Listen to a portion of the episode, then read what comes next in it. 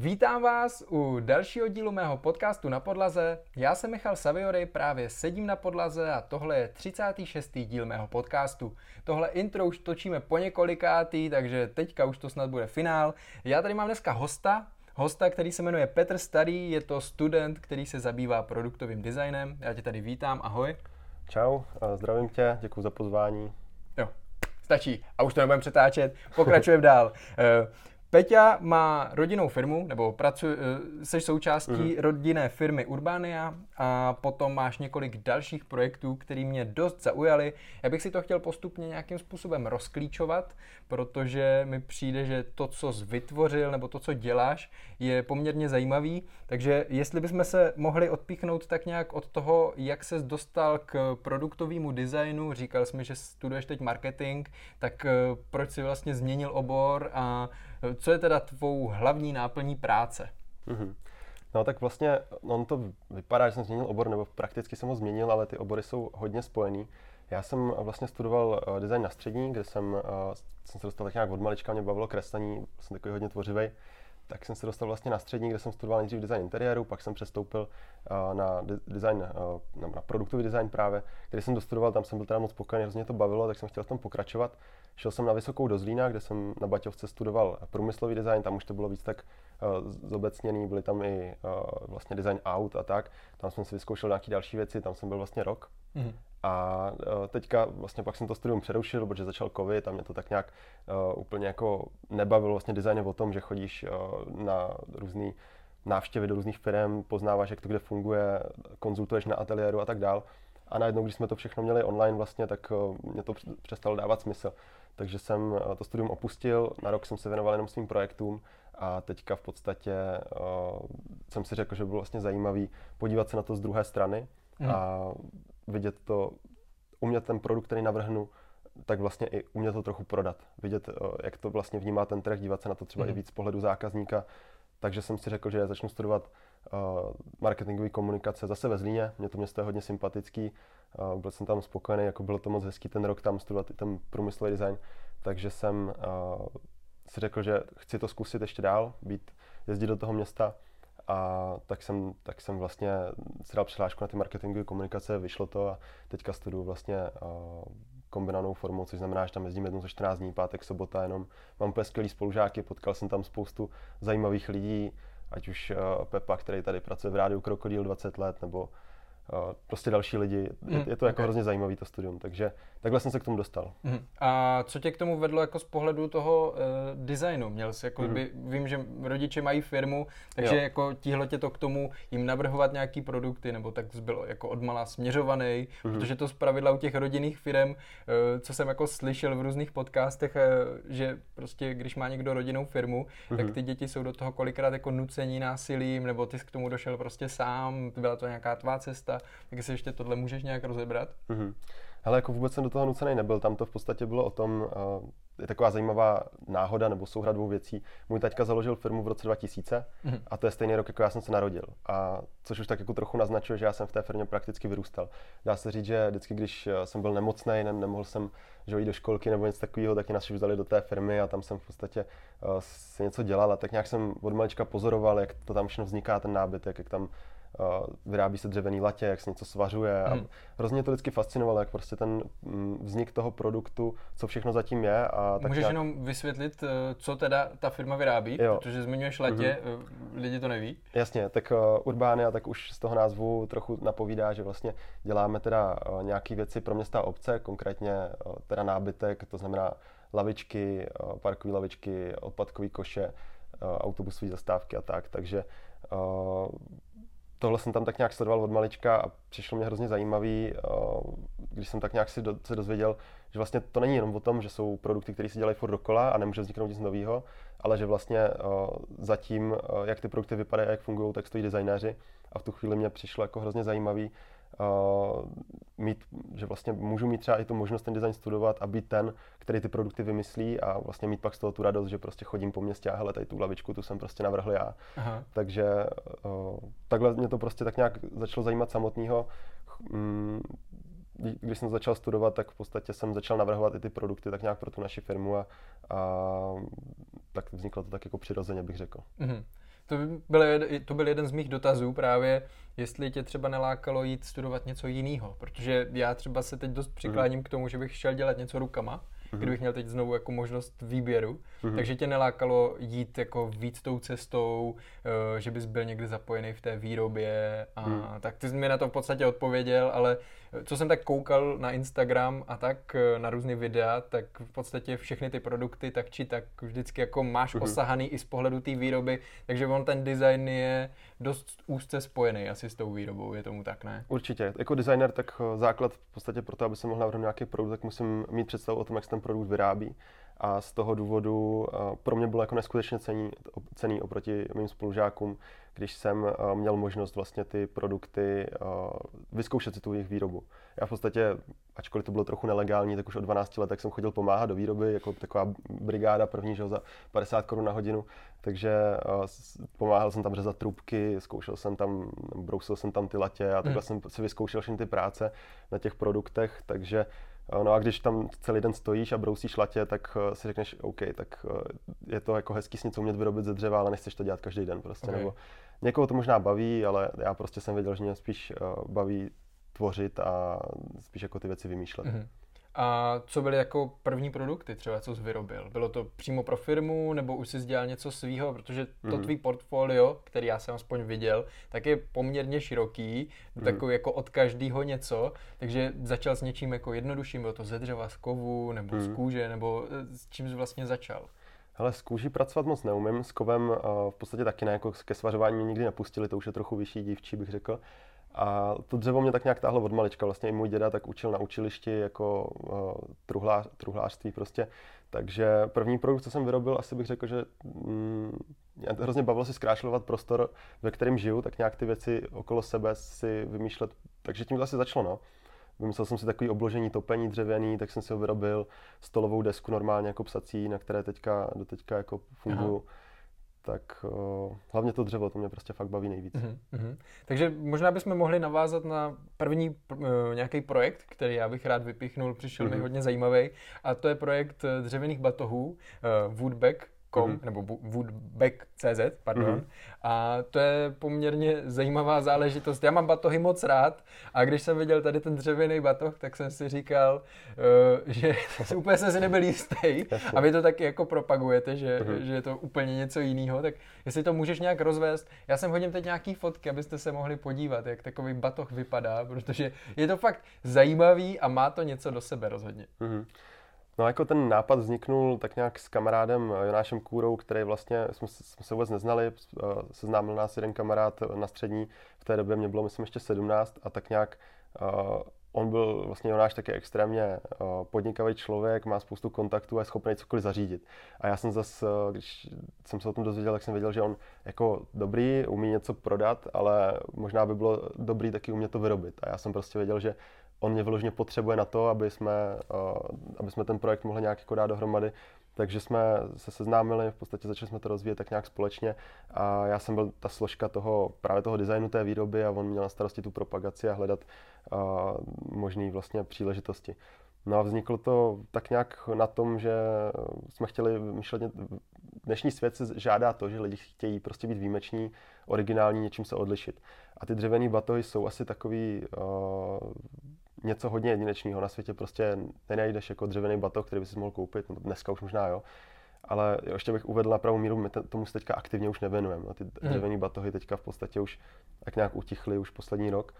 A to hlavně z toho důvodu, že nám to, důvodu, že nám to bralo hodně času. Já i Jonáš máme už další projekty a, a zjistili jsme, že v tom není úplně jako blízké budoucnosti nějaký úspěch velký, mm-hmm. takže jsme uh, se na to tak nějak vykašlali postupně. Já jsem chtěl spíš narazit na to, že jo. uh, za prvý o vás byla zmínka ve Forbesu, mm-hmm. to mi přišlo zajímavý. Jo. Samozřejmě pokud už jste ten projekt uh, tak mm-hmm. nějak jako, ne že ukončili, ale poř- už je to takový jako spíš dostracena, jo. tak asi, asi uh, tam nemá smysl se o tom nějak jako víc bavit. Spíš jde o to, prostě i takovýhle produkt uh, asi něco, co tě prostě tvoří dál, že jo. Jasně. A nejde jenom o to, že tam prostě uh, prodáváš nějaký batohy, to asi hmm. stejně jako já nechci do nekonečna prodávat Lego, tak ty prostě nechceš uh, vyrábět furt stejný produkt, protože jo. bys byl zase v tom jako stejným koloběhu, dejme tomu, aspoň tak to jako vnímám hmm. od tebe, co jsi mi jako řekl. Ale já když jsem si procházel ten web, tak za prvý neprodávají se tam jenom batohy.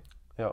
To je první věc. A potom uh, je tam zase ta spojitost s tím, že co prodej batohu, to nějaká jako pomoc někde dál. Takže mm-hmm. jestli zase můžeš aspoň trošku rozvinout tady tyhle ty dva body. Tam, takhle, tam byla myšlenka, my jsme nejenom, že s Jonášem Kurou, ale teda vlastně ještě s Honzou Slámou, který uh, má firmu svoji Nenech to být, která je v podstatě taková to je organizace, která pomáhá uh, se šikanou ve školách, dneska už i ve firmách.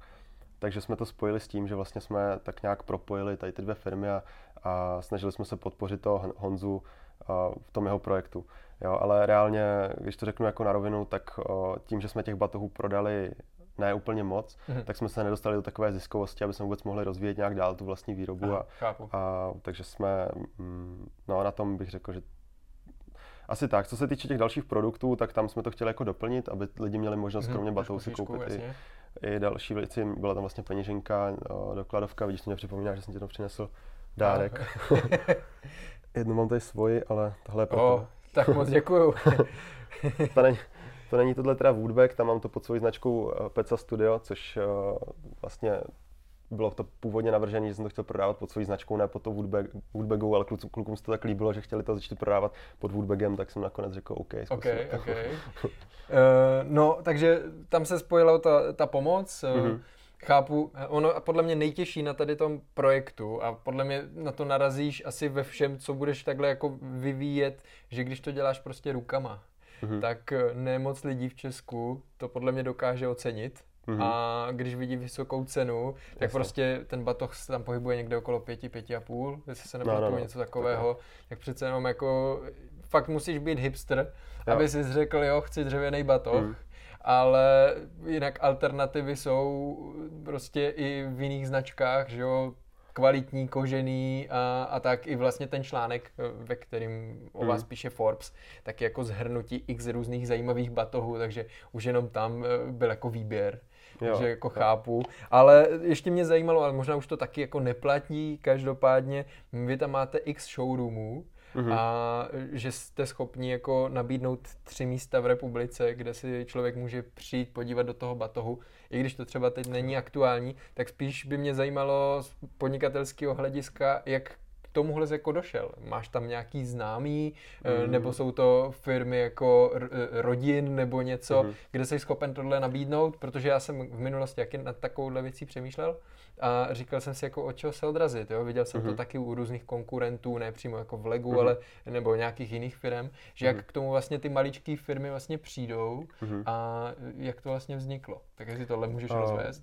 Jasně, pokud si dobře vzpomínám, no takhle, on, tohle je ta složka toho marketingu, to měl na starosti právě náš, tohle řešil všechno okay, on. Okay. Ale pokud si dobře vzpomínám, tak to bylo tak, že uh, hlavním naším showroomem tak byly takový prodejny, uh, který prodávají právě zboží od různých výrobců. A takový hlavní, tak vlastně byl, myslím, Lesotriko se to jmenuje, nebo tak něco. Mm-hmm. A jim se tam hrozně hodilo, protože prodávali právě trička s takovými jako přírodníma motivama a my vlastně tím, že jsme jim tam uh, dali ty naše produkty, tak uh, vlastně lidi, kteří zajímal ten batok, tak se chodili dívat k ním do toho showroomu a tím pádem uh, vlastně pro ně to byla i reklama, že se třeba dozvěděli o, o tom jejich shopu a je to vlastně nic nestálo tam mít v poličce vystavený ten batoh. Oni si ho tam nemohli přímo koupit. Aha, my, jsme ty, okay. my jsme ty batohy dělali jako na zakázku vždycky, nebo snažil jsem se to pak dělat sériově, ale on to moc stejně nejde dělat sériově, když je taková hodně ruční práce a vlastně jsem to dělal z začátku všechno já sám, uh, tak... Uh, no, posuň se prosím tě trošku víc do, do závěru jenom. Jasně. no, můžeš, půjdi. Takže, takže to bylo takový, uh, no, myslím si, že to bylo zajímavé na obě strany, že prostě fakt mi tam pro nějakou mít okay. tam ten batoh v té poličce nic ne, neznamenalo a v finále vypadalo to tam aj hezky, že jo. To právě jsem měl největší jako otázku na to, jak se to tam dalo koupit a jak se to jako mm. fakturovalo nebo tak a tím pádem jsme odpověděl, jo. jo. Proto možná i přímo ten showroom, no. no asi no. od toho ty showroomy jsou, no. Nemám s tím takovou zkušenost. Já mám pocit, že akorát když vlastně ten batoh, ten člověk si zvolil, že si ho tam chce vyzvednout a prostě byl se tam na něj třeba i podívat, tak jsme měli domluvenou pak domluvení s tou uh, prodejnou, myslím, že jsme jim posílali pak nějakou provizi za to. Aha, jo, jo, jo. jo. Hmm, tak to jo. A jenom batoh jako takovej, eh, v podstatě on vznikl tak, že jste měli nějakou starou dřevěnou lékárničku Jo. a to bylo celý jako tvůj nápad, nebo to byl nápad eh, toho kolegy? To byl nápad právě Jonáše a já jsem se, když jsem se o tom ná- nápadu dozvěděl, tak jsem eh, chtěl vlastně mu s tím pomoct, protože jsem sám o něčem podobným přemýšlel. Já jsem chtěl dělat zase dřevěný pouzdra na tušky, takže jsme to tak nějak propojili a, a vlastně Zajímavý na tom je to, že vlastně právě, jak jsem říkal, za- založili jsme ten eh, projekt tak nějak v, roce, kdy mi bylo 17, to znamená 2017.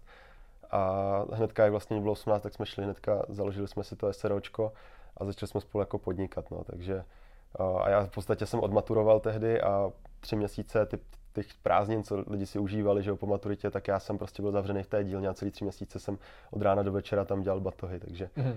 Jako Woodback mě přinesl neskutečné zkušenosti, já jsem za to hrozně rád, jako z podnikatelského hlediska.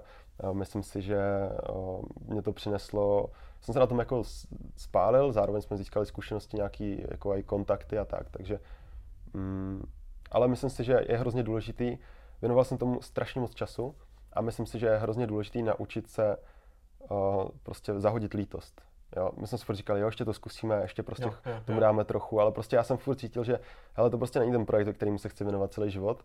A bylo, bylo pro mě hrozně těžké říct, OK, kašlu na to, jdu se věnovat Hmm. něčem jinému, když už jsem tomu hmm. dal tolik toho času. Ale myslím si, že je hrozně důležitý, když člověk fakt cítí, že to nemá úplně tu budoucnost, tak umět se na to jako Jo, prdnout. jo, no. jo.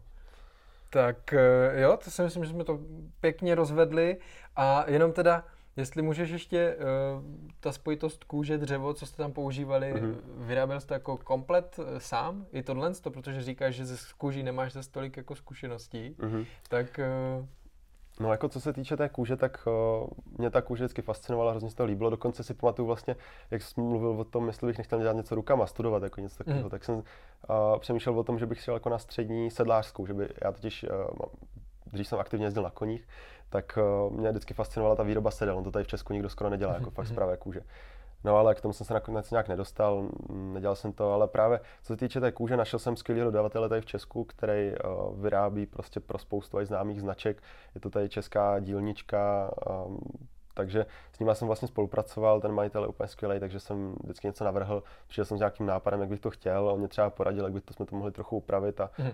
vyráběl mě to všechno oni. aha, tak takže já jsem si dělal jen tu dřevěnou část, Jo, mě jo, dodali jo. popruhy, vlastně Mhm, kožený mhm. a já jsem si to smontoval. Jsi to potom montoval, chápu, Hmm. chápu. No a když teďka plynule přejdu do dalšího produktu, opět peněženek, protože tady tu peněženku, co jsem od tebe dostal, tak eh, to je sice polotovar, nebo kompletně? eh, Tohle, tohle to je vlastně uh, takový jenom můj nápad, který jsem, uh, který měl sloužit jako na vizitky, vizitkovníky, jo, že vlastně jasně. jedna kapsička z z jedné strany, druhá z druhé, uh, takže na ty, co dáváš, na ty, co dostáváš. A pak jsem zjistil, že vlastně vizitkov, vizitky už dneska nikdo moc nepoužívá, takže to slouží spíš jako taková dokladovka. No, já to používám na karty Jasně, a na jasně. řidičák. Aha, aha. A zase, vyrobil jsi to teda ty, nebo jsi to Ne. nechal té firmě? Já jsem to navrhl a navrhl jsem Aha. to tím způsobem, že jsem jednou seděl na pivku s taťkem někde na dovolené a tak nějak jsem právě přemýšlel tady nad tím produktem, něco na vizitky, že by se mě hodilo.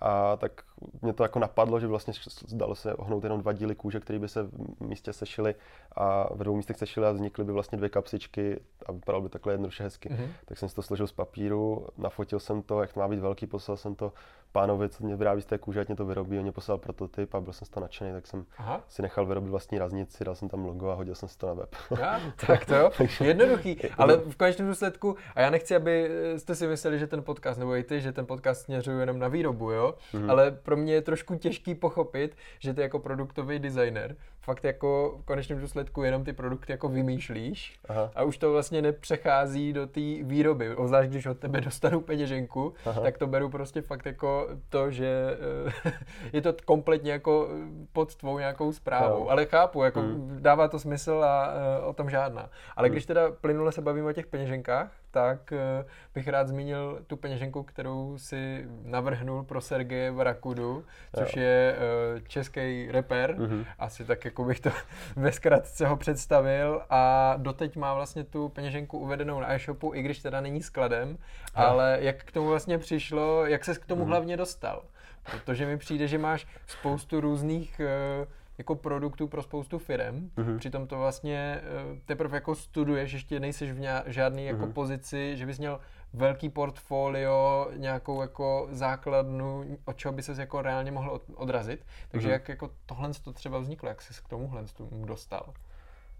Mm, asi na úvod bych chtěl říct to, že já strašně nenávidím dělat nápady do šuplíku. Mm. Já mhm. prostě vždycky, když něco navrhnu, tak chci, aby se to uvedlo v život, aby se to prodávalo, aby to lidi mohli používat. Když jsem se s tím dal tu práci a prostě vymýšlel jsem to.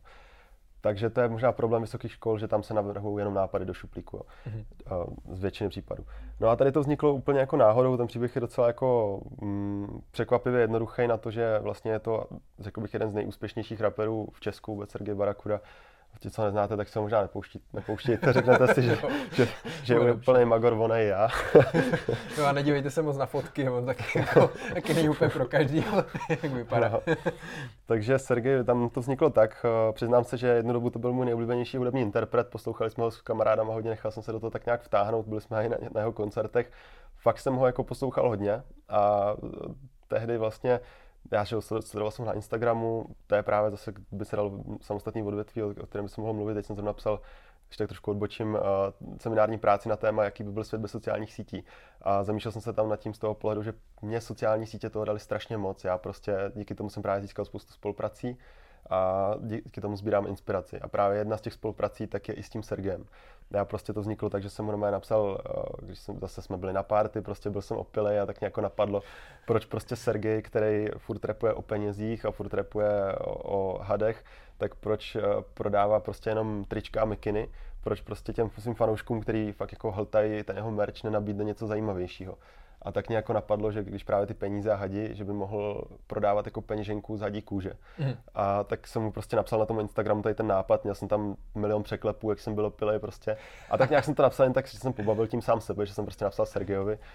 A teďka, než jsem stihl vůbec zamčít telefon, tak on mě odepsal a prostě, že to je bomba, že jdem do toho. No. Takže takhle nějak to vzniklo, že prostě řekl, jo, pojďme to zrealizovat, tak já jsem se hnedka pustil do návrhu, pamatuju si, že tehdy jsem studoval ještě ve Zlíně, měli jsme tam pronajmutý byt se spolužákem a já jsem prostě uh, asi do tří do rána jenom kreslil tu peněženku, až ze mě vypadal ten návrh, tak jsem to hnedka poslal zase nějaký vizualizace. To byl ještě ten stejný večer? Uh, to asi ne, to jako bylo to nějak, to asi... Jsi říkal, že bys rovnou z té party... Ne, ne, ne, to ne, to ne, to ne, takhle ne, ale jakože bylo to za hodně krátkou dobu, že jsem se do toho fakt jako nadchl, že mě dal tu příležitost, tak jsem u toho seděl v podstatě a to je pro mě i ve finále nejlepší, jo, taková ta flow, hmm. než skákat z jednoho na druhý, tak prostě dělat x hodin jednu věc a vypadne podle mě pak ten nejlepší výsledek. Hmm. No, takže, no a poslal jsi mu to, on mhm. souhlasil. A... Jo, nebudu úplně citovat jeho hlasovky, on mě odpovídal hlasovkama, nebudu to úplně citovat, ale říkal, že to je jako nejhezčí peněženka, co kdy viděl, že se mu to strašně líbí. A tak jsem nechal ušít prototyp, poslal jsem mu to, byl z toho nadšený, tak hnedka si nechal vyrobit, myslím, nějakých 70 kusů první várku. Aha. Měl to za měsíc prostě vyprodaný, tak hnedka objednával další před Vánocma pak No, takže... Mm, Pak jsme udělali červenou verzi. Jo, dělali jsme červenou, no, tak to bylo myslím dalších 80 kusů. To nemusíš ty kusy, jo, ale, to, jo. ale jo, bylo to hnedka vyprodaný, jako měl jsem z toho radost, lidi to pak sdíleli na tom Instagramu, že jo, to, to je přesně to, co člověka jako takhle, když jsi designer, tak těší. No, jo, tomu rozumím, jo, jakoby prodaný produkt, já bych hodně hmm. řešil z pohledu biznisu, jaká je na tom marže, aby to dávalo smysl, ale ty jako produktový designer samozřejmě chceš na tom vydělat, ale hmm. když ten svůj produkt, tu svou myšlenku dokážeš převést si do toho stavu a časem jo. třeba někoho potkáš, kdo tu peněženku bude reálně mít, tak to bude fakt jako to, cool. To se mně už stalo, dokonce jo, jsem stalo? jednou přišel někam a týpek mě říká, že mám dobrou peněženku, že to je od Sergeja, ne? Já říkám, jo, já jsem mu navrhoval. Ti to nevěřil, ne? Ani. Nebo no, věřil? já jsem mu to pak ukazoval, nějaké další věci. Aha, aha. no, tak jo. Uh, super, tak můžeme plynule přejít asi k tomu třetímu projektu, mm-hmm. než na, najde, najdeme na nějakou jako obecnou, obecnou, jako obecnou tematiku. A to je ten projekt Ku domu, mm-hmm. čtu to dobře, je to tak myšlený, Ku domu, mm-hmm. CZ. A mm-hmm. to jsou prioritně květináče, já jsem koukal na Instagram, bylo tam mnohem víc produktů, některý už teda nejsou na tom e-shopu dostupný, jo. tak jenom, jestli to můžeš rozvést, zase, mm-hmm. není to produkt úplně pro každýho, takhle bych to asi jako řekl já, protože když jsem viděl ten květináč, tak eh, pro mě jako květináč v oby je květináč jasně. v mé cenové relaci, vzhledem mm-hmm. k tomu, kolik kytek v bytě mám. Mm, jasně. No tak uh, zase hezky se to spojuje, tak to, co říkáš, tak já na to navážu. V podstatě uh, my vyrábíme venkovní nábytek už 20 let. Uh, je to prostě pro ty města a obce. A jsme hrozně závislí na výběrovém řízení. Ve chvíli prostě chceme prodat nějaké lavičky tady prostě do Brna třeba, tak nám přijde prostě výběrko, my to musíme specif- prostě splnit jejich požadavky a takhle se to prostě stráví se na tom spoustu času, ve finále se hraje prostě na co nejnižší cenu.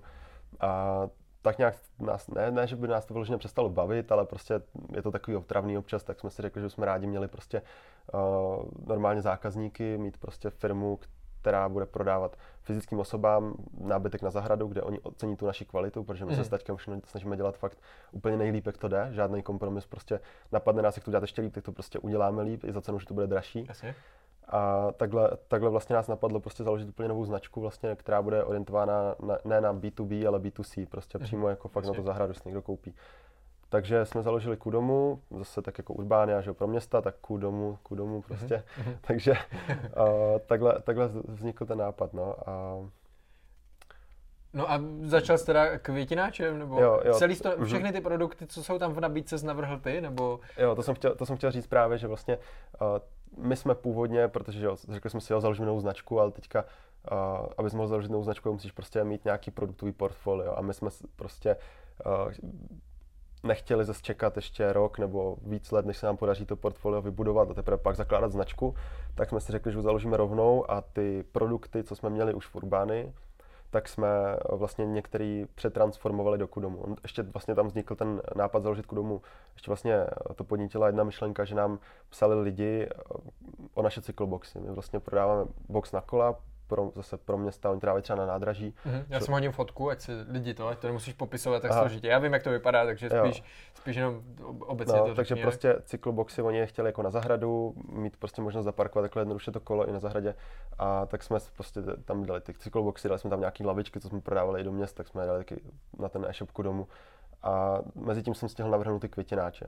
No a teďka právě rok jsme nějak s tou značkou fungovali a zjistili jsme, že uh, se nám to plete že prostě nám píšou starostové na Kudomu, že chcou cyklobox na nádraží a naopak furt zákazníci Kudomu, prostě co si nás našli přes Kudomu, tak začali špekulovat a psát nám uh, na Urbány, že měli pocit, že se tam koupí třeba levněji.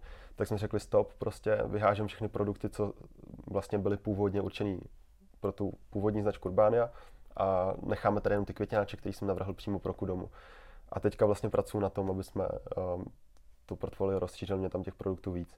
Každopádně zpátky k těm eh, květináčům a těm věcem okolo, eh, tak eh, to mi přijde fakt hodně zajímavý. Já když jsem viděl poprvé tu fotku toho květináče, zase to jsem vyšvihnu, tak za prvý jsem myslel, to bude nějaký jako high-tech eh, prostě květináč, který uh-huh. bude umět něco ultra, uh-huh. ale pak, když jsem jako se dozvěděl o tobě víc, něco jsem si o tom přečet, tak pro mě eh, zase to změnilo úplně ten pohled z toho, jak je to vlastně jako myšlený a dost mě to zaujalo, takže proč zrovna květináč, jako uh-huh. jo, proč jsi nevybral, uh, nevím, jakýkoliv jako jiný produkt, proč zrovna ten květináč? Jo, no, to si vzpomenu. No, jako, jako jestli, ne, jestli nevíš, jako... Hele, asi to, asi to bylo tak, že prostě jsem uh, hledal nějaký produkty, které by mohly být zajímavý z pohledu konkurence, že prostě tady ty produkty nejsou tolik. Když myslíš prostě zahradní židli nebo stůl, tak prostě toho je spousta. Jasně, že? to je raketa. Jo, a teďka fakt konkurovat těm firmám, jako je, dejme tomu Mobilix, který to dováží prostě někde z Větnamu a je to prostě vyrábený z nějakého...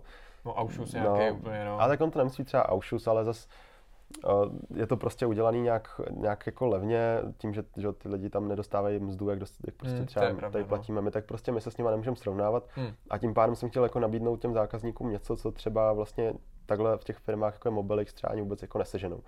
A právě všiml jsem si, že je docela mezera v těch květináčích, protože spousta lidí uh, nebydlí prostě v domě s velkou zahradou, mají prostě jenom terasu, ale rádi by si pěstovali venku ty rajčata, bylinky, uh, jahody a nebo třeba i nějaký bambusy, něco takového. A to jsou věci, které nevypestuješ úplně v jednoduchým malém květináči, je potřeba na to něco většího. A tím, že my máme ty zkušenosti s výrobou větších věcí, naopak třeba s, tě, s menšíma věcmi máme u nás ve výrobě problém, kdy tam je ten zámečník, který tam bouchá tím kladivem, že tak tam nevyrobí nic jako... chápu, chápu. Uh, jo, takže uh, chtěl jsem dělat spíš jako zatím větší věci, aby to pro nás nebyla i taková jako změna v té výrobě. Um, takže jsme se rozhodli prostě udělat velkou objemový květináče, zkusit to, spojil jsem se s nějakými uh, architekty, co mě poradili, jak na to vlastně, co by ten květináč měl splňovat, nějaký samozavlažování, jaký na to lidi můžou mít požadavky. Dali jsme tomu ty podnože a Teďka jsme to začali dělat i vlastně z nerezu, aby to fakt bylo úplně top a když už si člověk zdá za to člověk ty, ty peníze, tak aby prostě uh, mu to fakt vydrželo celý život a chceme dělat jako nábytek, který se dědí z generace na generaci. Mm-hmm. A hlavně Tam... vypadá hezky, což teda tady u těch květináčů je fakt jako uh, rozhodně tam platí. Jako. Jo, jsem rád, že se ti líbí, teda děkuju. Každopádně to, že vypadá hezky, bych chtěl jako říct, že to není prostě třeba co se týče designu, tak to není jako, že o tom, že by to vypadalo jenom hezky, ale, nebo že jsem to dělal tak, mhm. aby to vypadalo hezky, ale prostě zamyslel jsem se nad tím, jak, ten, eh, jak ta věc má fungovat a z toho ten tvar podle mě tak jako vyplynul jo. sám, jakože jo, jo. když ten design vyplývá z té funkce, tak eh, je to podle mě, tak to vždycky pak vypadá ve finále dobře. Mm-hmm. Rozumím, kam tím i míříš a když si představím ten květináč s těma nožkama mm-hmm. a právě balkón, mm-hmm. tak je to právě mnohem lepší využití prostoru za mě protože mm. pod ten květináč si můžu dát pantofle mm, nebo cokoliv jasný. dalšího a pak to dává mnohem jako za mě větší smysl, takže asi, asi takhle to i myslíš. A jo. četl jsem i tu část toho článku eh, nebo toho webu, kde právě píšeš o tom, že to není jenom o tom navrhnout něco, co vypadá hezky, ale mm. musí to být i prakticky jako využitelný a mm. tohle je asi přesně to, co tím myslíš. Jo, jo, No, možná bych to jenom doplnil, že třeba u té podnože konkrétně, tak funkce podnože je to, aby se člověk nemusel k tomu květináči ohýbat, když si chce mm-hmm. natrat ty bylinky. Má to taky tu funkci, že když někdo má doma psa, tak eh, a všechno počurává, že jo, tak aby mu prostě nenačural do toho květináče. Mm-hmm. Takže to jsou takové dvě hlavní funkce. No a teďka, jak tu podnož vymyslet? No tak uh, můžu si začít kreslit na papír nějaký šílený tvary, který lidi budou, který lidi právě nazývají třeba designový ale ve finále je to úplně nesmysl, možná je to jako umění spíš než design, ale design je o tom, že prostě vezmeš co nejjednodušší prvky a uděláš to prostě nej, co nejupřímněji ten mm-hmm. tvar. To znamená... V jednoduchosti, jo, prostě vychází to z té funkce a o tom to je, podle mm-hmm. mě. Mm-hmm. A prostě vytvořili jeden design a pak si řekl, udělám x velikostí, protože vlastně mm-hmm. v konečném důsledku na tom webu těch velikostí je poměrně dost. Jo, jo, my jsme chtěli jako udržet nějakou, uh, aby to byla trochu kolekce, aby to nebylo jenom o jednom uh, květináči, ale aby ten člověk měl možnost si vybrat aspoň z těch velikostí, měl možnost si vybrat, jaký to chce podnože, nebo jestli to chce bez podnože. Takže jsem uh, vlastně, já jsem to dimenzoval na takový nádoby od německé firmy Lechuza, které jsou právě už jako vymyšlený moc dobře a já nemělo smysl, abych se snažil vymyslet něco podobného nebo stejného. Vzal jsem prostě tu jejich nádobu, kterou oni vyrábí série, vyprodávají do celého světa a na tuhle tu nádobu já jsem vlastně nadimenzoval pak ten vnější obal toho květináče, který je teda z nerezu a ze dřeva. Mm-hmm. Takže pak je, se to odvíjí ta velikost od počtu těch vnitřních nádob, kolik jo. si do toho vejde, jestli jo, dvě, tři nebo čtyři. A všechny ty květináče, co máš na webu umístěný, tak mm-hmm. fyzicky i nechal vyrobit. Já úplně si teď nevybavuju jednotlivé fotky, nebo něco z toho je dělané jenom přes počítač? Uh, myslím si, že na webu nemáme vůbec žádnou vizualizaci v mhm. současnosti, mm-hmm. že všechno jsou to fotky. Um, já jsem zastánce toho, že fotky prodávají, to stejný u videa to platí dvojnásob, takže vždycky prostě si vydupu to, aby fakt opravdu každý produkt, co chcem prodávat, tak jsme prostě vyrobili a pak se s tím taháme. S tím jako poměrně dost práce, možná si to člověk jako nedokáže úplně představit, když to nedělá, ale fakt jako mm, zařídit si to místo, kde to budeš fotit. Hmm, hmm. Teďka musíte vít počasí a teďka že u těch květináčů musím si ještě sehnat ty rostliny, prostě na, napěstovat si to, teda nachystat všechno. Jo. Tak je zatím docela velký proces a i ve finále finančně, nakolik to pak vychází a vznikne ti z toho pár fotek.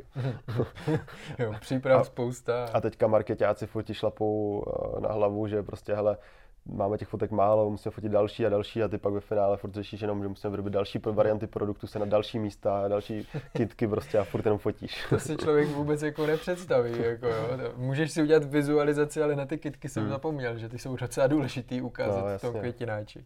No a uh, našel jsem tam nějaký video s Alicí Bendovou, mm-hmm. uh, jak došlo k tomuhle, protože jako za mě, když posloucháš uh, Sergeje, tak jako Alice Bendová je trošku jako jiná cílovka Jasně. pro tebe, tak jak jsi na ní narazil, ne? Nebo se ozvala sama? No, my jsme si řekli, že v podstatě tím, že jsme firma, která prodá, prodává právě nějaký trošku dražší, luxusnější věci, tak nám úplně nejde, uh, asi nemůže fungovat klasický PPC, že tam prostě zapneš klasickou reklamu a budeš si myslet, že prostě, když si to zobrazí někomu na Facebooku, že si to pak hned koupí. Jasně. Ty lidi si musí prostě získat trochu vztah, vztah k té značce a měli jsme pocit, že uh, naše nejlepší cesta, kterou chceme vlastně letos vyzkoušet, tak je prostě budovat si svoje vlastní PR a hodně dobře k tomu můžou posloužit právě influenceři. A tak jsme to udělali, takže jsme si udělali seznam influencerů, kteří můžou se k té naší značce hodit, nebo uh, můžou vlastně jejich sledující můžou být potenciálně naše cílovka, což u té Alice právě je tenhle případ. Takže jsme prostě si udělali takový výběr influencerů a prostě všechny jsme je obeslali a prostě někteří třeba řekli, hele, líbí se nám, eh, co děláte, máme o to zájem, někteří nám neodepsali vůbec, naopak, a někteří napsali, máte to hezký, ale já květináč nepotřebuju třeba. Jo, a Alice byla jedna z těch prvních, který se to jako strašně zalíbilo a měla o to zájem, tak jsme se s ní domluvili mm-hmm. na mhm. takovouhle spolupráci, natočili jsme video a, a okay jako minimálně nám to zvýšilo podstatně návštěvnost webu. Je to produkt, kde člověk se nerozhodne ze dne na den, že si koupí květináč za takovou cenu, takže zatím mm, ty výsledky nejsou, to řeknu jako upřímně, prostě nejsou takový, jak bych třeba očekával. Na druhou stranu to se může ukázat prostě časem. No jasně, jasně. Spíš je i zajímavá spojitost toho, že začínáš hned, z... a on je to fakt hodně specifický produkt, mm. přesně jak říkáš, tou cenou, podle mě jako je to trošku někde jinde, necílí to úplně na každýho. Mm. A už tak lidi mají docela, nebo marketáci jsou opatrní s využitím influencerů, protože poslední dobou ty prokliky od nich kolikrát nejsou, nejsou takový, mm-hmm. ale v konečném důsledku eh, se pak dají najít za mě paradoxně pro ty luxusnější produkty dost kvalitní influenceri, mm-hmm. kteří to dokážou zpropagovat a nemusí mít jako statisícový dosah, protože mm-hmm. to by nejde o to prodat, nebo samozřejmě bylo by krásný prodat tisíce těch eh, květináčů, ale nepotřebuješ na to mít eh, influencera, který má milion sledujících, že jo? protože tam je zpravidla ta masa, která přesně tyhle mm. ty věci jako nechce. Mm. Jo?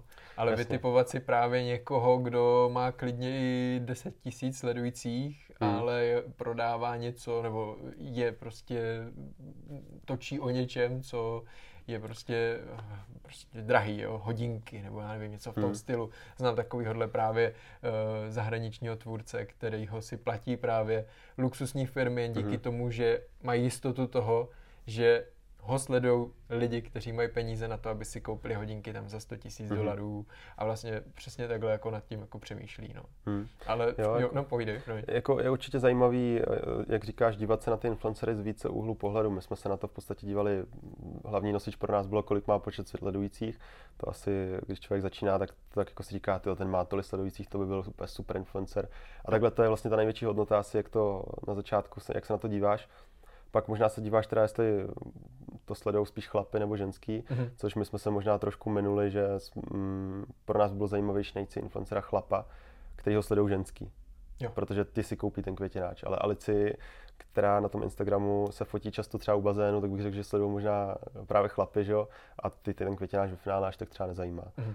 Takže mm, je důležité, jak říkáš, dívat se na to z více úhlu pohledu. Mm, jak říkáš, myslím si, že i člověk, který má třeba 10 000 sledujících, může udělat ve finále mnohem lepší reklamu, protože ty jeho sledující jsou mnohem věrnější. Přesně, to je ten a, mikro, mikroinfluencer, jo, a tohle hmm. už je možná 10 000 i moc, jako jo, hmm. takže kolikrát se dají najít, ale samozřejmě tam záleží, jak jste nastavili jako eh, odměnu pro toho člověka, eh, hmm. pokud to měl být jenom třeba, když to teďka sám jako z laického pohledu, pokud to měl být ten květináč, tak hmm.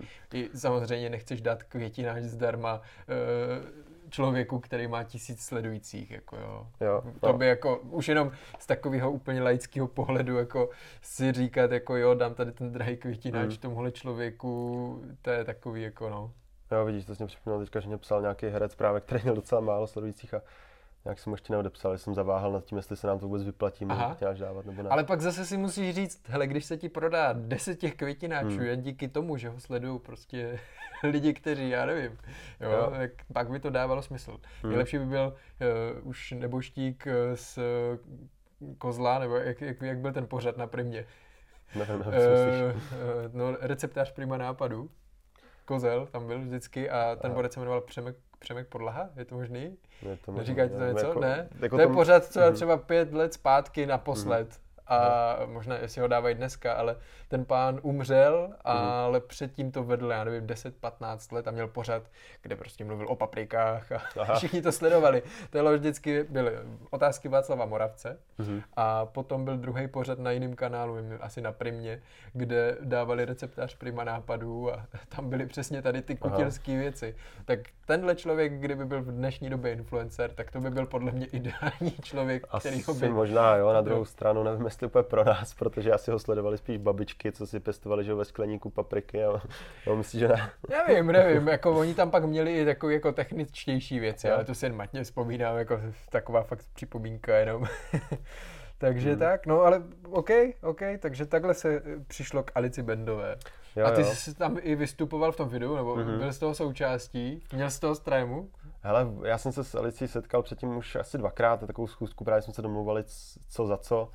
Byla tady za mnou do Brna, jsme se tady setkali v kampusu v kavárně a na té první schůzce, kdy o, přijela tady za mnou do Brna, já jsem tam na ní čekal v té kavárně, tak to se přiznám, že jsem trošku nervózní byl, a když jsem pak už jí, když jsem pak jel tak jako za ní už, tak jsem o, prostě měl jsem z ní pocit, že je to taková moje teta najednou. Já nevím, prostě. A ona vypadá docela milé, jako jo, já je, je, jako... ani moc jako ji neznám, nesleduju, takže nevím, ale jako jo, povídá... když si ji vybavím, tak je to no, tak asi, no. Povídá se s ní jako příjemně, je to úplně v pohodě, takhle jako, já, já, s tou trémou až takový problém nemám, jo, že i ve škole vždycky prostě však o co jde, no. Jo, jo, jo.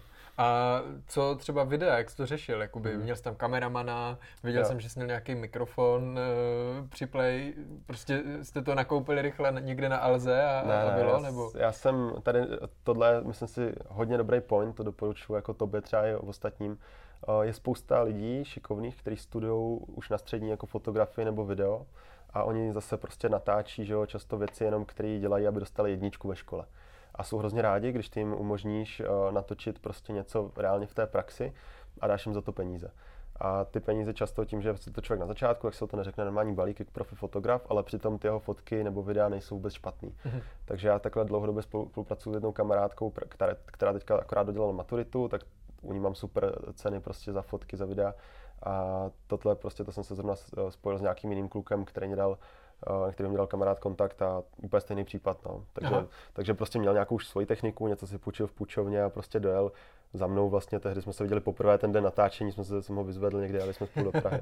tak to jo, to je docela zajímavý point. Každopádně já právě jsem trošku zase opačnej. Já bych hrozně rád si někoho najmul, mm-hmm. ale uh, ono z pohledu Lego dílků, mm-hmm. tím, že jsme jenom nějaký jako přeprodej, tak nám to jako nedává úplně smysl. A právě tím, že nemáme ani vlastní web, na který se nahrávají fotky, mm. Tak vlastně my tohle to vůbec jako nepotřebujeme. A jenom se eh, přiživujeme na tom, že ten trh vlastně už má vytvořený nějaký databáze, mm. který fungují na těch platformách, na kterých my prodáváme. Mm. Takže z pohledu třeba nějakých takovýchhle věcí eh, to jde mimo mě. Ale ne, ne, že bych jako o to neměl zájem, mě to hrozně láká, ale ten biznis to prostě neumožňuje. A jako jen tak si fotit mm. jako hezký fotky na Instagram v mém modelu kdy to jedu trošku jiným způsobem, hmm. tak mi to jako nedává smysl, ale hrozně rád, až jednou budu mít produkt, který si budu moct jako takhle pohrát, takhle si ho natočit, tak eh, to rozhodně jako vezmu hmm. v potaz. No.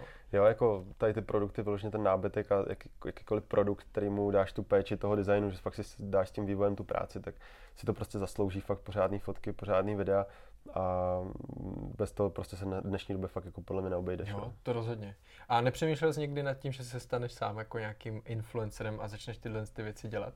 Protože za mě je to nejjednodušší cesta mm. uh, a takhle jsem šel i já mm-hmm. než jako řešit uh, nějakou externí reklamu mm-hmm. a vlastně za to pálit peníze. Teď nedávno jsem si propočítával, jestli je pro mě lepší si zaplatit normálně AdSense na, na Google no. a podíval jsem se na ten proklik a pak jsem se podíval na to, že si dám hodinu mhm. práci mm. s nějakýma videama a vznikne mi z toho díky TikToku a díky dalším sociálním sítím tak obrovské množství prokliku, že to prostě mm. nejde nikdy jako dohromady, víš. Mm. Ale to je zase business od biznesu, ale nepřemýšlel jsi někdy nad tím? No, jako co se týče takového toho dělat si ty věci sám, myslím si, že je to otázka, kam až se pak dá zajít, že bych mohl se vykašlat na stolaře a dělat si sám ve stolárně, mohl bych, jo, ale jako chápu, kam tím míříš, tohle je asi trošku jiný příklad, případ. Mm, musím říct, že přemýšlel jsem nad tím dost a snažím se k tomu už odhledat delší dobu. Myslím si, že teďka mě hodně inspiroval k tomu i Maty právě, který nás že spojil. A... Ten se inspiroval u mě zase. jo. jo. tak jako teďka právě jsme spolu byli ve Skotsku a mě úplně fascinovalo, jak on tak zrovna dostal nějaký nápad, vzal si do ruky ten telefon, že ho natočil prostě rychle nějaký takový vlog a vznikly z toho vlastně docela zajímavý videa, který mu nedali ve finále až tak moc práce a obsahově prostě hodnotný, takže jako jo, myslím si, že je důležitý i pro takhle nově vznikající značku, jako je třeba právě teďka naše Kudomu, tak eh, aby byl, byl za tou značkou nějaký člověk, nějaká tvář. A já jako mm, jsem, řekl bych, takový částečně trochu introvert, takže děláme to problém se k tomu odhodlat a prostě chodit tam po té firmě s telefonem, ukazovat, co zrovna dělám. Není tohle úplně jako můj šálek kávy, ale myslím si, že by to tomu hodně pomohlo a myslím si, že jsou lidi, kteří by to určitě zajímalo, takže uh, myslím si, že doufám, že tak do roka, když najdeš na náš Instagram, tak tam najdeš takovýhle videa. OK, tak to, to budu sledovat, jsem zvědavý. Jako, myslím si, že třeba eh, můj a Matyho jako eh, styl je trošku něco, co není úplně to, co bys měl dělat ty. Mm-hmm. Jo, nemyslím si, že eh, prostě ty cílíš úplně na někoho jiného a takový člověk nepotřebuje ten formát, který vytváříme my konkrétně. Mm-hmm. Jo? Myslím si, že tam je potřeba k tomu přistoupit jinak a Zatímco já to jedu třeba v objemu a fakt jako hrnu stovky obsahu měsíčně, hmm. tak uh, tobě stačí v úvozovkách mnohem menší množství toho obsahu hmm. a radši si pohrát s tím, spousta lidí má ráda, když na ně vyjede hezký Instagram, hezký stories, hezká fotka, protože v konečném důsledku to jde krásně ruka ruku hmm. k tomu designu, nebo aspoň tak, jako to vnímám já. Nevím z pohledu konverzí, jestli to dává smysl, ale je to něco, co určitě jako... Hmm. No, jako mě, mě právě tady s tím bojuje, že chcem se na jednu stranu prezentovat jako prémiový brand a když si vzpomínám na jakýkoliv prémiový brand, tak prostě neviděl jsem to u nikoho, že by tohle tam někdo dělal. Takže nevím, jak by tam ty lidi vlastně působilo, kdybych tam já jako teďka skoro 22 letý člověk tam prostě mluvil o nějakých věcech, Uh, jestli by to trochu nezhodilo povědomí o té značce, který se snažíme budovat jako jiným způsobem, právě kvalitníma mm. fotkama a tak. Ale na druhou stranu ty lidi prostě, pokud si mají získat nějaký vztah k té značce, tak možná rádi jako se dozví i něco o, o tom příběhu zatím a je teďka otázka právě, jakým způsobem to zpracovat. Mm. Jako myslím si, že uh, to není o tom, aby v tom videu byl jenom ty. Mm-hmm. Protože to by zhodilo tu, to povědomí. Protože ty lidi by právě zatím neviděli to, že tam jsou prostě nějací stolaři mm-hmm. ze mhm. zkušeností a, a prostě spousta dalších lidí, kteří mm-hmm. jsou na to zapojení. Že by to měl být, a zvlášť když jste rodinná firma, myslím si, že i ten kolektiv tam bude takovej rodinej, mm-hmm. tak prostě se pobavit s těma lidma, jestli by byli ochotní mm-hmm. do toho vlastně nějak jako jít. Mm-hmm. A určitě doporučuji zhlídnout na TikToku všechny lidi, kteří dělají ruční prací nějaký věci. Já teď sleduju jedny sedláře, právě, mm-hmm. který vyrábí z kůže, ne přímo sedla, ale tak nějak od všeho něco. Mm-hmm. A to jsou právě starší borci kolem 40 let, dejme tomu, a víc, nevím, nechci, nechci mm-hmm. jako to, a právě ukazují to, jak to vyrábí krásně a mají neskutečné poptávky. Teď se museli mm-hmm. stěhovat z malý garáže, prostě do nějakých větších prostorů, jo. protože prostě eh, ty lidi si rádi připlatí za ten kvalitní produkt a mm-hmm. borec si tam eh, prostě x hodin vyrábí pásek na cvičení, takový ten stahovací, mm-hmm. víš, mm-hmm. vyhraje si s tím, vybarví krásně mm-hmm. jednotlivý písmenka, fakt to udělá designově a pak je někdo ochotný za to těch 8 tisíc prostě třeba dát. Jo? Mm. A vlastně jde tou cestou TikToku, mají tam v dnešní době už asi 20 tisíc zhlédnut, 20 tisíc odběratelů. Mm. Neříkám, že nutně jako každý je zákazník, já je taky sleduju a jako nic jsem od nich nekoupil, ale oni aspoň se tak prezentují, že jako uh, fakt nemají nouzy o zakázky a spíš jako nestíhají. Mm-hmm. A v konečném důsledku to je možná i to dost podobný, jako jak bys tam mohl jít ty. A je to mm-hmm. právě o tom, že ten borec si prostě vezme, to, yeah. vezme tu kameru nebo ten foťák, mm. telefon a natočí to, natočí to i s tím kolegou, který tam zrovna něco dělá. A není to ani nic profi. Mm. Jakoby z pohledu toho, že by to video bylo nějak úžasný, protože na TikToku tohle absolutně nehraje roli Jasně. a vlastně to stačí. Jo, a hmm. pak na webu už mají hezký produkty, hezký fotky, vlastně krásně vyšperkovaný, hmm. ale těm, těm lidem jde hlavně o to, jak ten produkt vlastně jako, jak ho vyrábí, jak ho, jo. on tam mluví o té kůži, kde to bere, taky má nějakého svého dodavatele hmm. kůže, jo, a vlastně to takhle krásně rozebírá hmm. a to je možná i to, jako co, jakou cestou bys mohl jít, jo? Hmm. Nebo aspoň takhle jako bych ti možná poradil jako ze svých nějakých zkušeností. Jo, jo. Já jsem jako přemýšlel právě o, o, o, nad tím, že bych chtěl tam jako zahrnout všechny ty lidi z té výroby, ale právě často jsou to třeba starší lidi, kteří už když tam přijdu s tím fotografem do výroby, tak mi řeknou, hele, ať tam prostě jdou vidět jenom ruce, jo. Takže ale zase ne všichni. Teď mě právě napadlo, že mám úplně super stolaře, který prostě, ten si myslím, že by do toho i šel a je takový jako srandovní, myslím si, že by to mohlo být jako zajímavý s ním třeba. Nicméně vlastně tady na to mě napadá ještě jako souvislosti, jsme se předtím bavili o influencerech a teďka tady o tom příběhu. Uh, my máme rozjedené ještě dvě spolupráce s Lukášem Langmerem, jako hercem, který mm. že, byl v Bobulích například, Jasně. a uh, pak ještě s Romanem Vojtkem. A s obouma těmahle uh, influencerema, lomeno hercema, Uh, chceme tady už ne právě založit to na tom, že jsou super influenceři, ale spíš na tom, že jsou známí tváře a mě jsou jako oba dva sympatičtí. Uh, obzvlášť s Lukášem Langmerem, a už jsem si byl takhle sednout na kafe a strašně jako mě fascinoval, jak ten člověk jako přemýšlí. Mm. A teďka budeme dělat to, že já jsem se s ním domluvil, že natočíme takový seriál videí, kdy natočíme nejdřív první video, kde oni vlastně normálně zase tam vezmu kameramana, uděláme to trochu víc profi, kde uděláme takový rozhovor o tom, protože on se teďka staví nový baráček na krásném místě u lesa, kde se povíme o tom, co on by tam vlastně chtěl za ten venkovní nábytek, co to má splňovat, proč by to chtěl zrovna tak. A já pak prostě mu navrhnu ten nábytek na míru, přímo mm-hmm. pro něj. Mm-hmm. A to bude zase další video, kde prostě už mu ukážu, hele, tady prostě uh, teďka na ta, tady jsme, jsem to navrhl takhle, prostě líbí se vám to nelíbí. Další video prostě už o tom, jak jsem vyrobil první prototypy, co na to říká, jak Jasně. se mu na tom sedí. Jo, a mhm. takhle uděláme takový seriál videí určený na YouTube, který vlastně pak můžeme propagovat kdekoliv, ať už na sociálních sítích nebo přímo to mít na webu. A chceme ukázat ten příběh uh, toho zákazníka, těch jeho potřeb, lomeno ten design z pohledu zase té firmy. Mm-hmm. Takže to si myslím, že bude, bude jako hodně zajímavý. Jo, a takže vlastně spíš na to vždycky koukáš tak, natočím video a spíš ho podpořím penězma, reklamou, aby bylo nějakým způsobem virálnější. Nebo co, jak, víš, že, co od toho jako čekáš, protože v dnešní době jako nahrát jenom video takhle na YouTube, vlastně v tom celku, pokud tam nemáš nějaký jako už zázemí, tak uh-huh. to nemá jako takový za mě dosah, jo. Jasně, no, tak asi, asi jak říkáš, prostě nějak pak zkusit propagovat přímo ty samotné videa, udělat z toho nějaký třeba, o, že takový nějaký teaser, prostě nějakou poutávku a ve chvíli, kdy o, je to pak už na marketácích, jak s tím pracovat, my to teďka rozvíjíme teprve tu myšlenku, jo, jo, jo, zatím je to v procesu, jo. a ještě ani s tím Lukášem Langmerem nejsme domluveni úplně napevno, teďka začínám teda navrhovat, ale o, ještě je to všechno takový jako hodně jasně, v oblacích. Jasně, jasně. No každopádně TikTok tomu se nebraň, já to mhm. říkám všem. Ono, jako lidi se tomu smáli rok, rok a půl zpátky a teď vlastně každá firma je na TikToku, jo. Mm. Až mě to děsí, že vlastně tady se otočili dva, tři měsíce a fakt jako kde jaká firma, kterou normálně potkáváš tady někde na ulici jako s reklamou nebo mm. s autem, s polepem, tak vlastně na TikToku je a ty mm. dosahy tam jsou jako neskutečný, jo. Když, to se ti to, no. když se ti to dobře podaří, tak jako milionový video s milionem views jako není vůbec žádný problém a uh, vlastně v konečném důsledku to stačí natočit kolikrát na iPhone a jenom když to uděláš fakt mhm. chytlavě, mm. tak uh, jako se s tím dá krásně pracovat, jo. Mm. Nám TikTok reálně vytváří teďka z Česka prostě většinu objednávek, jo. Mm. Ale samozřejmě je tam ta cílovka trošku jiná, ale už se to pomaličku přetáčí za mě a už mm. jsou tam i ty starší lidi a, a spousta lidí, mě poznala právě díky tomu a pak jsme se dokázali domluvit i na nějakým dalším projektu a, spolupráci, kterou prostě řešíme jako interně mimo sociální sítě. No. OK, tak mrknu na to, ještě zkusím teda nad tím popřemýšlet. Jako já jsem ten TikTok, zatím to nemám, myslím, ani stažený, prostě úplně tak jako tady ta sociální síť, to je úplně mimo mě. Mm-hmm.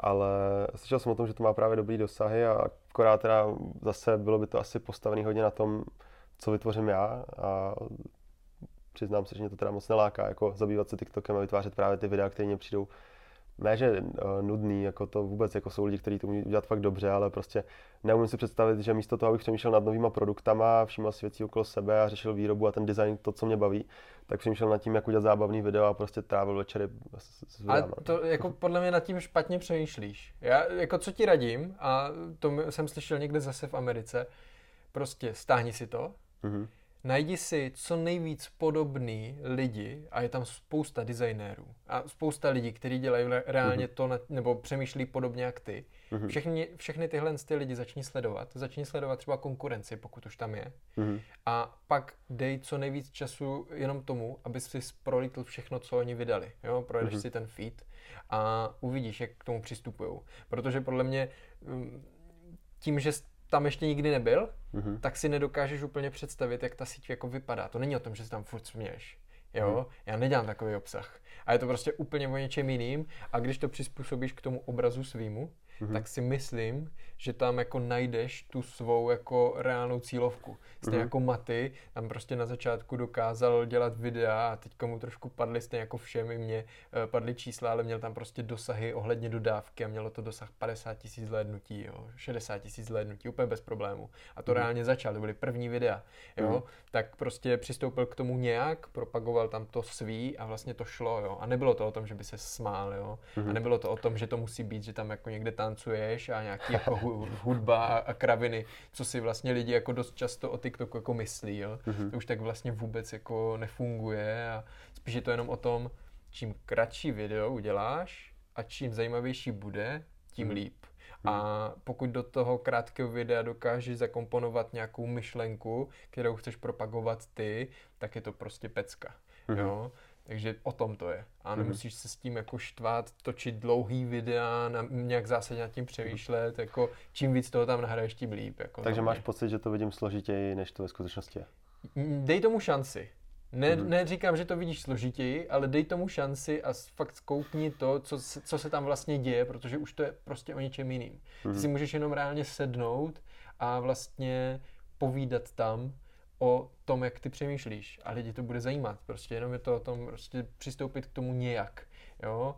A Kdyby to bylo jako naprosto přirozená cesta, že bych fakt uh, jenom ukázal, co dělám a, a, a lidi by to bavilo, tak asi to by bylo úplně super, no? Jako kdyby to tak Někdy bylo. to tak je, jako Hmm. neříkám, jo, já dost často vezmu sestřih z podcastu, Mhm. jenom prostě to zúžím a jsem tam já Mhm. a někdy to má jako malý čísla, ale pak jsou jako uh, i výstřihy uh, 20 vteřinový, který mají třeba 150 tisíc zhlédnutí.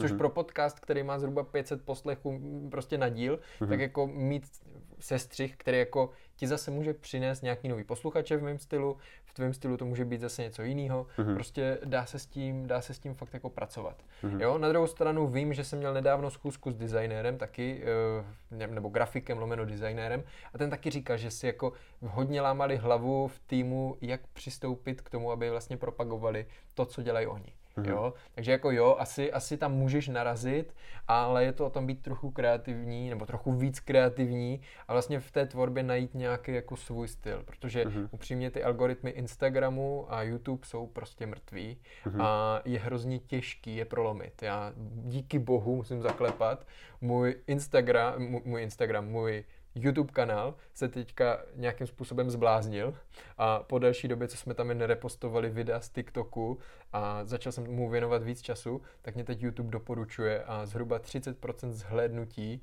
jen díky tomu, že mě YouTube háže prostě na různé Mhm. jako stránky a doporučený a, a to je přesně o tom, jo. Takže mm, a to jenom tak obecně zmiňuji, jako Mhm. nad čím jako je fajn podle mě přemýšlet, Mhm. Protože ten TikTok není něco, na čem to chceš stavět. Mhm. Ten TikTok je za mě inkubátor, Mhm. díky kterému jsi schopen si dotáhnout lidi pak na jiný sociální sítě. Mhm. Jo? Okay. A takhle s tím jako pracovat, takhle na to koukat. Jako to jsou prostě věci, které třeba mně připadají složitý, eh, tím, že třeba s tím mám ještě zkušenosti.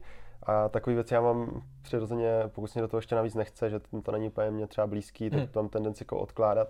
A když pak se konečně tomu za dlouhou dobu dostanu, tak si pak řeknu, že jsem hloupý, že jsem se k tomu nedostal dřív, protože to ve finále není vůbec tak složitý, jak jsem si jako myslel. No. No. Takže jako jo, to... Hlavně ty algoritmy, jako ty dosahy se pořád snižujou. Mhm. Na tom TikToku už to teď není tak jednoduché, jak to bylo před půl rokem. A když Mhm. jsem já začínal, tak stačilo vydat video a měl jsem hned jako tisíc odběratelů nebo tisíc sledujících.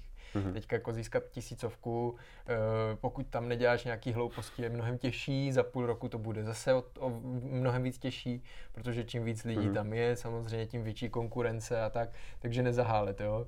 Mhm. Vždycky si dáš co nejdřív eh, průzkum trhu a budeš s ním pracovat, jo.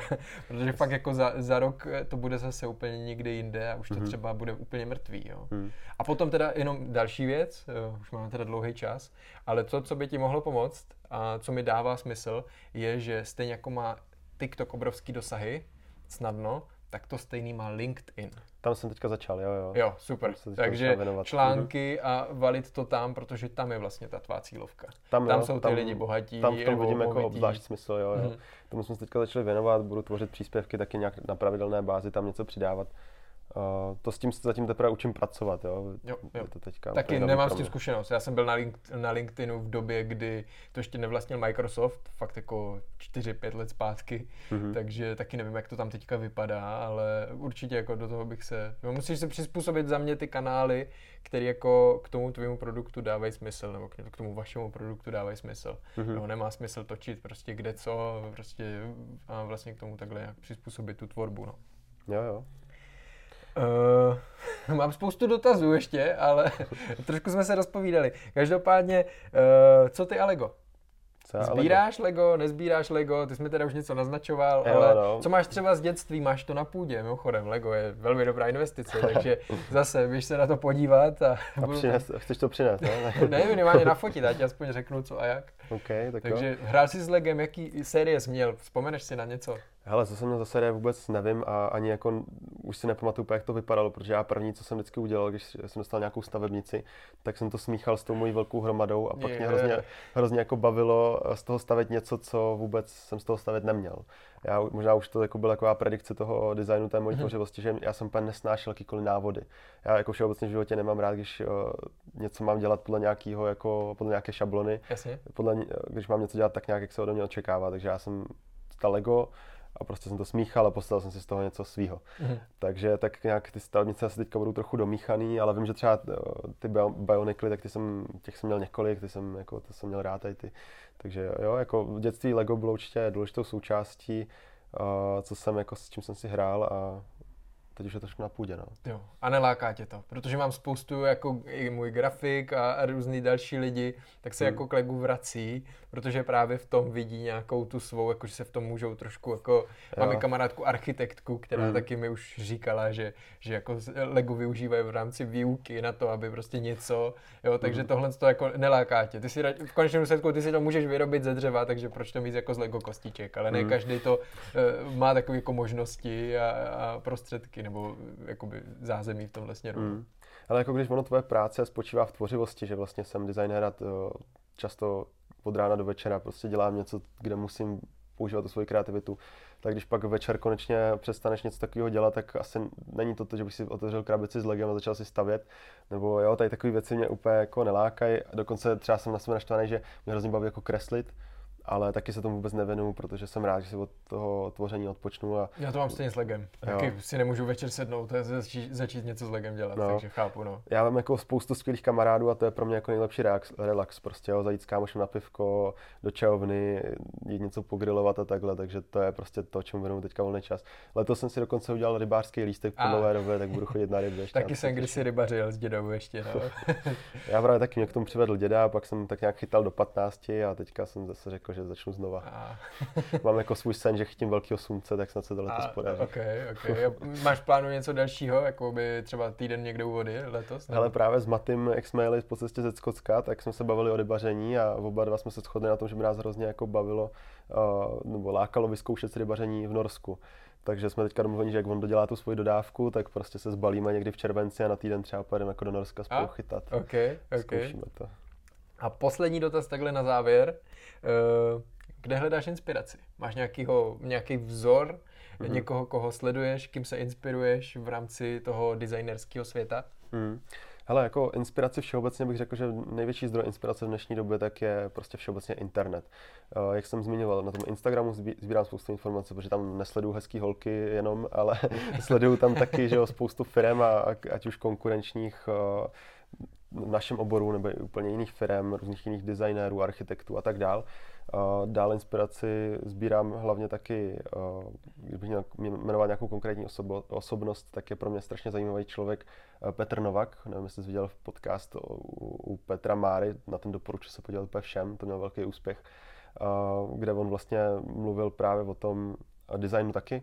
Je to prostě podle mě úplně nejúspěšnější designer v České republice a já ho jako hodně obdivuju, to je pro mě fakt Mhm. jako osobnost, Mhm. takže uh, sleduju ty jeho věci a snažím se přemýšlet o tom, jak on došel k tomu nápadu uh, a hledat inspiraci v tom jeho přemýšlení. Aha, tak jo, na to se podívám. Každopádně, to je z mé strany všechno. Já jsem moc rád, že jsi přišel ke mně na podlahu. Už Mhm. mě teda pěkně bolí zadek ze sezení, už těším, až, až to skončíme. Každopádně moc díky za to, že se sem stavil a uh, to je z mé strany teda všechno. Tak jo, děkuji za pozvání, rád jsem tě poznal. Tak jo, to byl podcast na podlaze, já jsem Michal Saviory a příští čtvrtek zase na viděnou. Ahoj. Čau, čau.